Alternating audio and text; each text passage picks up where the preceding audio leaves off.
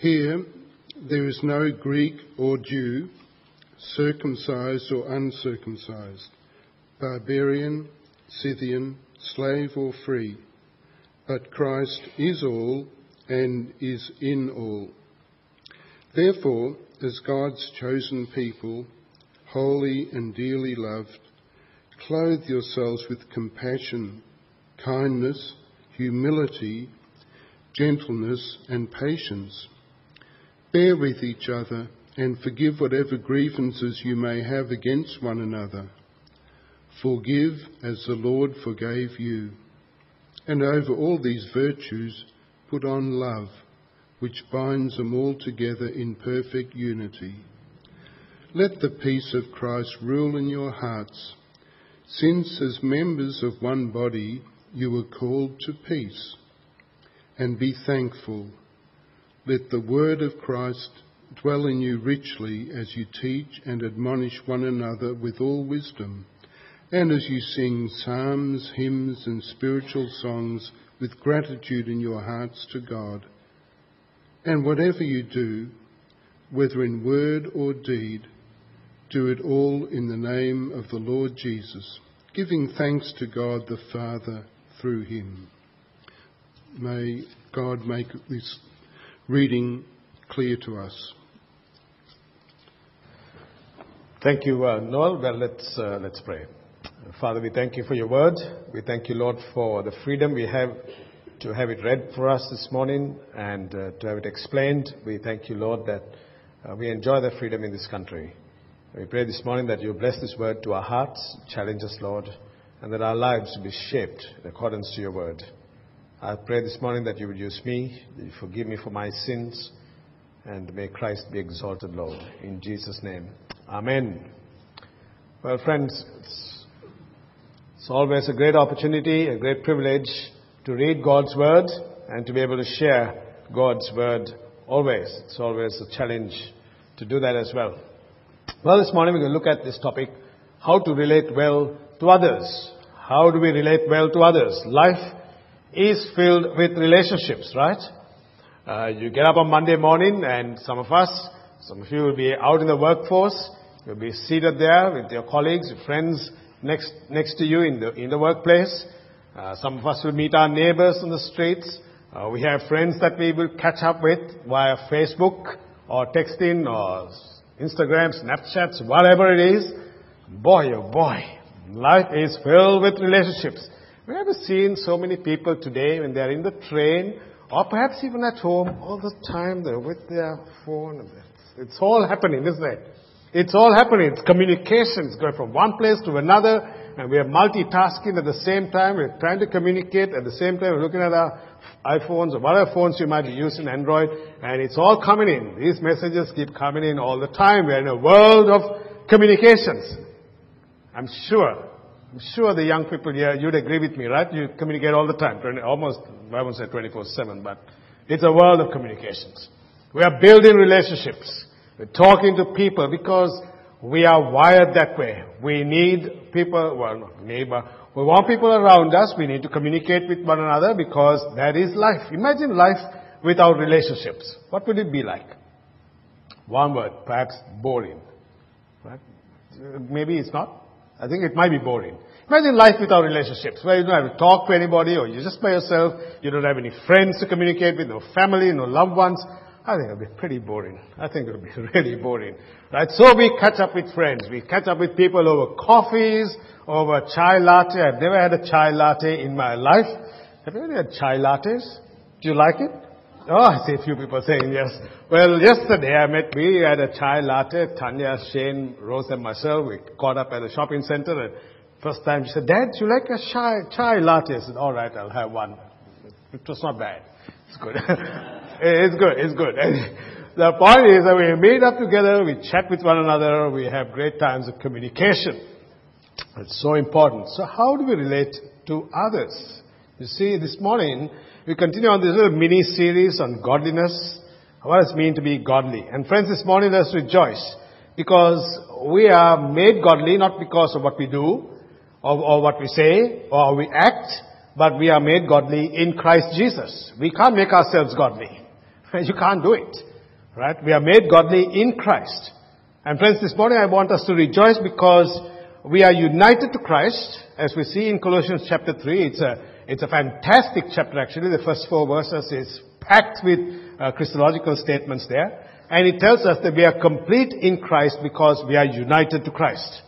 And the Bible tells us that we are chosen in Christ before the foundation of the world and that we are united to Christ by God's grace alone, through our faith alone, and this is because of the atoning work of Christ alone. And I want us to focus a little bit of our union with Christ because the passage that we're going to look at today, uh, which is our text verses 11 to 14, flows from its immediate context. It flows from a context of our relationship with Jesus Christ, of our relationship that we have with the new self that God has given to us. And so we have this thing, what we call in theology, the, our union with Christ. It's nothing major, but it's a very simple thing as well, but it's also a very profound thing. And that is that we are united to Christ. What people call our union with Christ. And in, um, in his systematic uh, theology book, Professor uh, Wayne Grudem defines union with Christ in the following way. He says, Union with Christ is a phrase used to summarize several different relationships between believers and Christ through which Christians receive every benefit of salvation. These relationships include the fact that we are in Christ.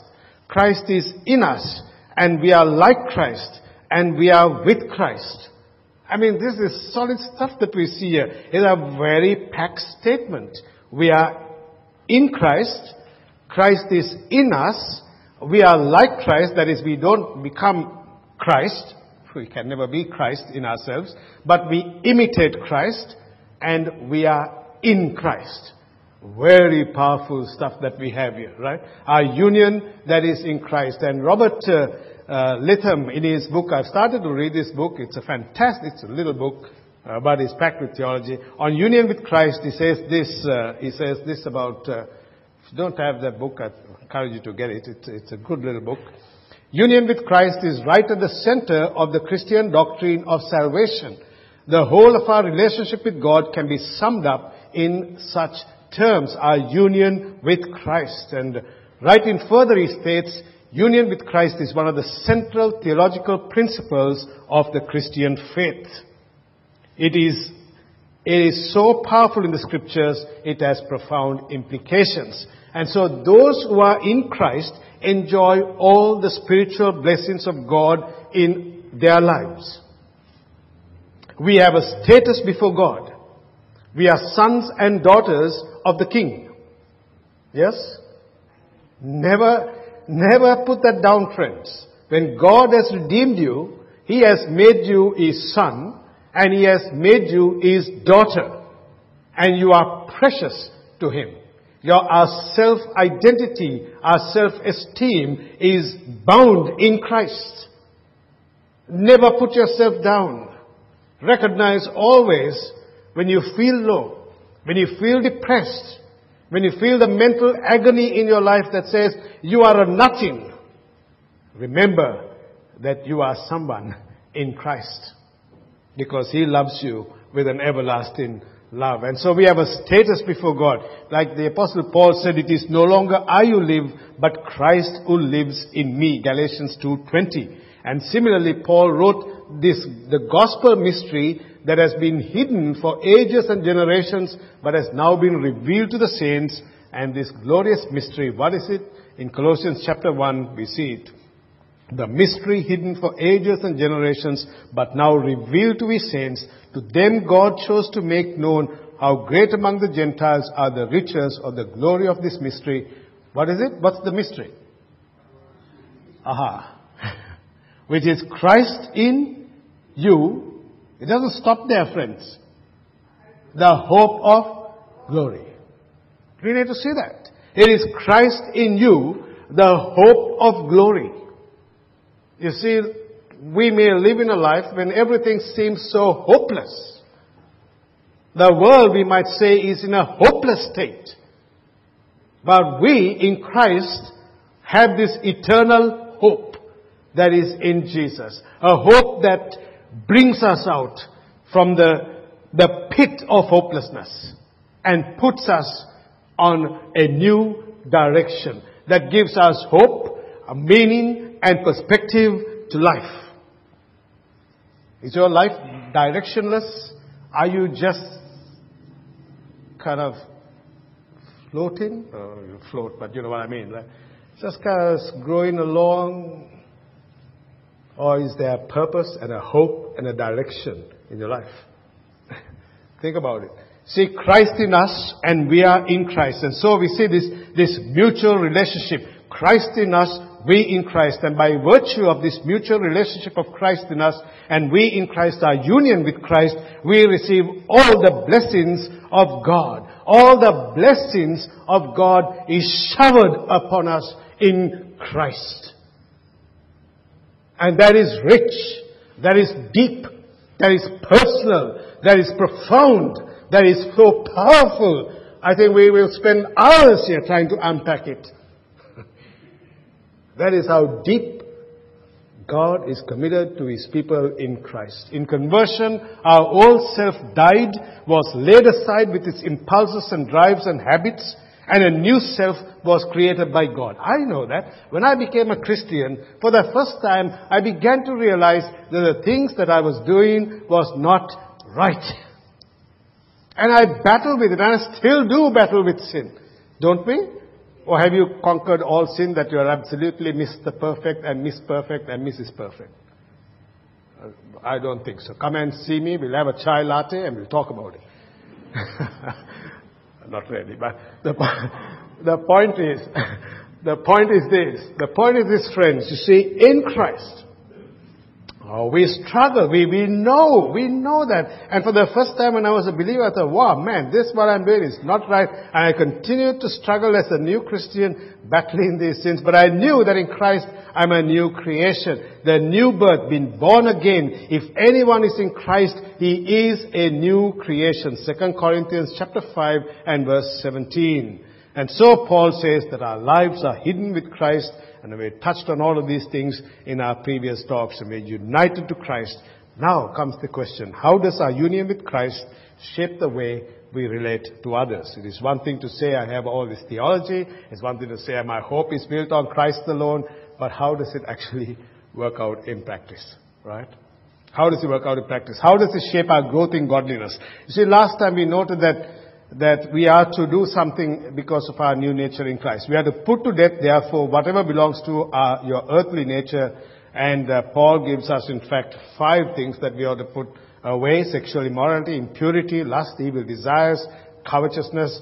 Paul says you used to walk in these ways in the life you once lived, but now do something else. Uh, you must put these things away as well, and that's, uh, this, that's the other list. I'm just going very fast through this because we have covered this anger, rage, malice, slander, obscene or abusive language, and lying to one another. Do not lie to one another.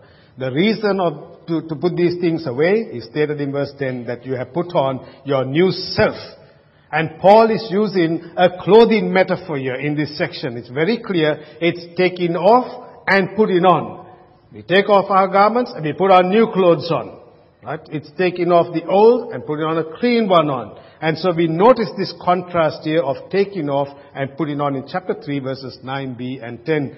Do not lie to each other since you have taken off your old self with its practices and you have put on the new self which is being renewed in knowledge the image of its creator. And so today as we continue this section of scripture, I want to focus specifically on this passage here in, in Colossians 3, 11 to 14.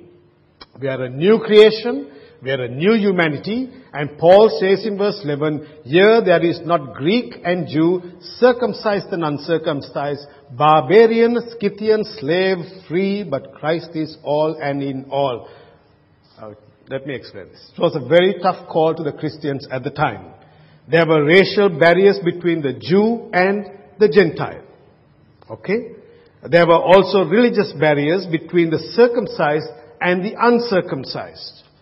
There were also cultural barriers, and we note this with the mention of the barbarians and Scythians. And I was looking at this text and saying, who are these barbarians and, and Scythians? What, are they? Are they some weird things or what is it? No, they, they basically refer to, they, these are two groups of people who the commentators would say that they are uncultured in, in, one sense, and the Scythians were considered the lowest class people at the time. And so just like today in some countries you have the caste system, right? Where some people are looked down upon, don't they? Uh, they can't come up your house, they can't sit at your table because they are of a lower caste. And Paul is saying here something that is so important for us. There were also social barriers between the slaves and the freemen, and these barriers divided them into social, racial, religious, and cultural classes. And now Paul says this, and this is it. The best thing is that in Christ, they are no longer a divided people. That is, in Christ, they are one new humanity. In Christ, all are one in Christ. And the point is that in Christ, there are no barriers between people groups or social groups. For example, here at St. Stephen's, we are an international church family. What a blessing that is. Uh, in fact, someone said to me a few weeks ago that we should rename ourselves. I mean, something to consider. Probably never happens, but that's fine. To be called St. Stephen's International Presbyterian Church. Ah, I kind of, I kind of like that, you know. That's an international flavor to it, isn't it? St. Stephen's International Presbyterian Church, you see, because we are a church that's comprised of various nations and cultures. I mean, you see, this guy standing here. I mean, 20 years ago, you had a Scottish minister here. You should have never, ever thought that there would be a guy from Sri Lanka, an Asian guy standing here as senior minister of this congregation. Dreamt of it 30, 40 years ago? Perhaps never. Right? We have our second minister, John. Look, look at our congregation here. We're at St. Stephen's. I counted nearly 16 people groups. I just ask for forgiveness if I've forgotten anyone, right? Please. It's not done on purpose. So we have Australians here, Sudanese, we have Fijians, we have Indians, we have Sri Lankans, we have Chinese, we have Koreans, we have Singaporeans. We have South Africans. We have Egyptians. We have Dutch. I'm married to a Dutch lady, so I can't forget the Dutch. I mean, big trouble. Malaysians, Scots, Vietnamese, Indonesians, and we have those who are from Hong Kong. Now, have I forgotten any? Uh, oh, fr- oh, we have French. Boy, how can I forget that? We have French. Exactly. Right? Right, we have a French person. I mean, that, that makes it 17. 17, perhaps, uh, maybe there's some other nationality. Maybe 18, seven, up to 17 nationalities represented in this congregation. What a blessing that is, eh? What a joy that is. Is it something to be celebrated? What a beauty it is to have ethnic diversity and harmony in our church. Such an ethnic diversity and harmony reflects the power of the gospel to all nations. It is something to be celebrated. You see, when Christians of different ethnic origins live, relate, work, and worship and serve Christ together, they are a testimony to the power of the gospel of Christ. In Christ, we are one no matter what ethnic background one may come from or what cultural or social background we may come from. You see, whilst we respect and should be sensitive to people's cultures and ethnic groups, which is important, certainly in Christ we are one family and everyone has equal standing in Christ, right? Everyone has it. The gospel has the power to destroy racism in the church. No one ethnic group should see itself as better than another. You can't do that. it's simply not on. Because we are in Christ. Christ is all and in all. As one writer puts it this way, there should be no cultural snobbery in the church. No cultural snobbery in the church. What a beautiful picture here on earth of what we ought to expect in heaven. Remember this, this is a wonderful text. And I looked and there before me was a great multitude that no one could count from every nation, tribe, lam- people and language standing before the throne and before the Lamb. And they were wearing white robes. What a picture this is. I mean, 16, 17 different groups mentioned here. All of us from these different groups, we may speak two languages. Some of us may speak three languages. Imagine if all of us start singing our hymns and songs in the language that we would like to sing in. Wonder how that would go. Perhaps we should try that one day. we get a bit of a foretaste of what it will be like in heaven, isn't it? And so, uh, let's keep going on. Paul says, therefore, as God's chosen people, so we are all one in Christ, as God's chosen people, holy and dearly loved, clothe yourselves with compassion, kindness, and so forth. So here, as a new community in Christ, Paul goes on to use the clothing metaphor to show what we should put on so that we will relate well to others in our new status in Christ. We are to clothe ourselves with new garments in keeping with our status in Christ. But before we look at this list, let me remind you of three things that Paul says here. We are God's chosen people, called and chosen by Him. We are made holy, set apart for Him, and we are loved by God with an everlasting love. What a blessing, what a joy, what a comfort. And so in the light of such blessings, Paul gives us a wardrobe list. Now, all of us will have some kind of wardrobe, right? I mean, um, our houses now have walking robes. I only knew one robe I had, a little cupboard in my bedroom in Sri Lanka, that was it.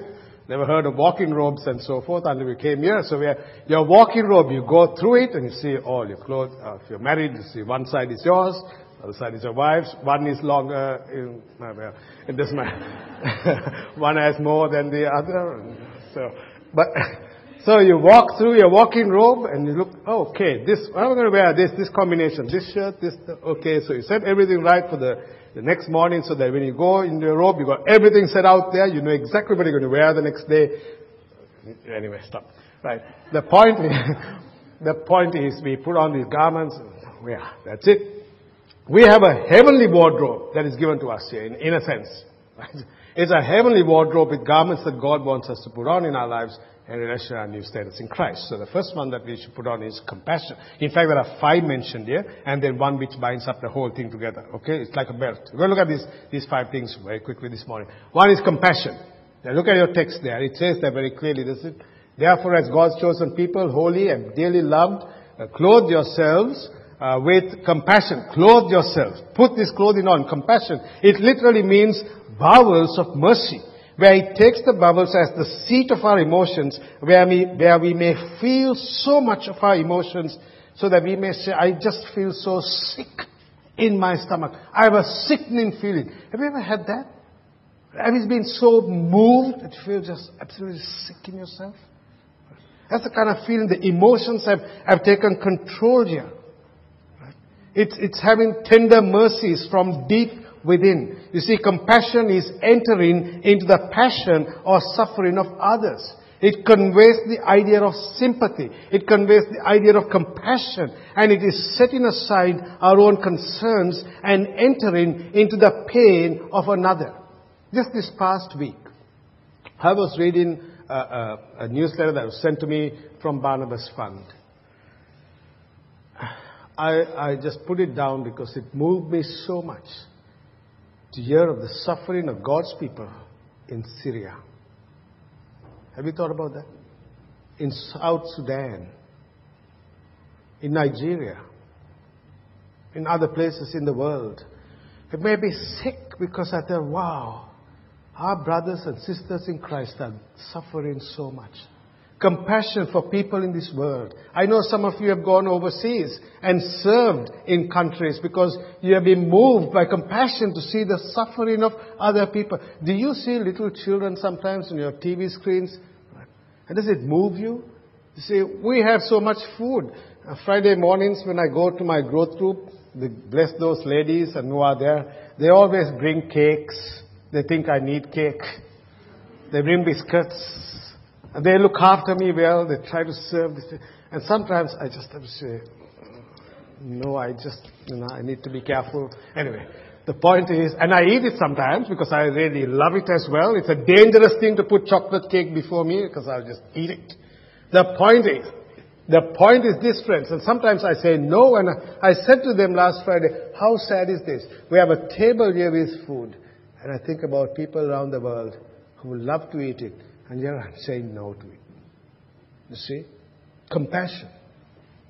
Kindness. One writer says that the second thing, that this word was used to describe wine, uh, which, which was, which has grown mellow with age and lost its harshness. If you drink wine, you know, if you take the new wine, it will be very harsh and to your lips or to your tongue. But if it's a long process in that wine thing, it becomes very mellow. Right? It's something like that. It loses its harshness. Kindness is an expression of love and it seeks the welfare of others. It is more than just a random act of consideration. It is a constant readiness to offer help. It is an act of love. Kindness is shown by caring for someone, visiting someone, helping someone, sending a card with a note of encouragement, speaking a kind word. It is shown by practical actions. Cook a meal for someone. Don't just say, and I'm pre- when I say this, I'm preaching this to myself as well. So don't think I've got this all right, okay? It's easy to say, it's just me. Ah, you're going through a real trouble? Hmm, very good. Yeah. Well, I will pray for you, okay? See you later. what about saying, yeah, can I, can I cook you a meal? If I was to cook you a meal, it'll be a solid curry and you'll enjoy it. Right? So, you know, test me out on that. That's fine. Can I bring you a meal? Can I do something for you? It's easy to say, I'll pray for you. I mean, let's pray. Please, we need to pray for people. That's the easy cop-out thing, isn't it? Ah, I will pray for you. Yeah, wonderful. Thank you very much. But you know the person is struggling. You know the person is going through a hard time. You know that person doesn't even have time to go to the shop and do, uh, to buy the food or, or to cook a meal and is going through a real rough time. Wouldn't it be nice to say, here dear, I brought you a lasagna or something. Enjoy it. The kindness. See, friends, I want us to exercise kindness. You know, look around ourselves. Look around for students in this congregation. Look around for people who have different nationalities here who don't have family and friends in Australia. How hard is it for them on a Sunday? When I was in Geelong, I've said this many times, I'll say it again. When I was in Geelong studying there, you know, I got a scholarship to come to Australia. I went down to my basement in my room. It was the most depressing thing for me ever in my life to stay in a basement in a room it was so lonely. There were times I called Sri Lanka and said, I'm coming home. I'm not staying here in Australia. I don't want it. My parents said, persevere, son, persevere. right? And there were church members who invited me home to their homes on the Lord's Day. And I was so thankful because Sunday was the loneliest day for me. And there were other people who said, come home, have a meal. Irish people and I ate soups and oh man, I just enjoyed it. but their care, their care. And one day for Easter Sunday, I heard a knock on my door in the basement room. I thought, who is this? Easter Sunday morning. And here was this lovely Christian couple, an old couple, come down the steps. They brought this massive Easter egg. I'm serious, this size. I've never seen an Easter egg in my life that size. That size. And said, this is for you for Easter. I took a photo and sent it back to my family and said, that's a solid Easter egg. I just enjoyed it in my office, in my room. I'm studying, I'm working, four o'clock in the morning, come home, it's just a, big thing. you see, people did it. They, they, they showed, they showed their love, they showed their, their, their actions. There's, let's keep moving. There's humility. To, to the Greek mind, there was no such thing as humility. It was all about pride. But Paul says here, practice humility. Humility manifests itself in our relationships to God and to others. It is an inner attitude which works its way in how we deal with others, looking at others better than ourselves. And then there is gentleness. You see, when we speak of a gentle person, we're not speaking of someone who is uh, reticent or fearful. Gentleness, Jerry Bridges defines it this way. Gentleness is illustrated by the way we would handle a carton of exquisite crystal glasses. Have you got crystal glasses in your home? How do you handle them? Do you take great care? I thought somebody said just doing that. You wouldn't do that, would you?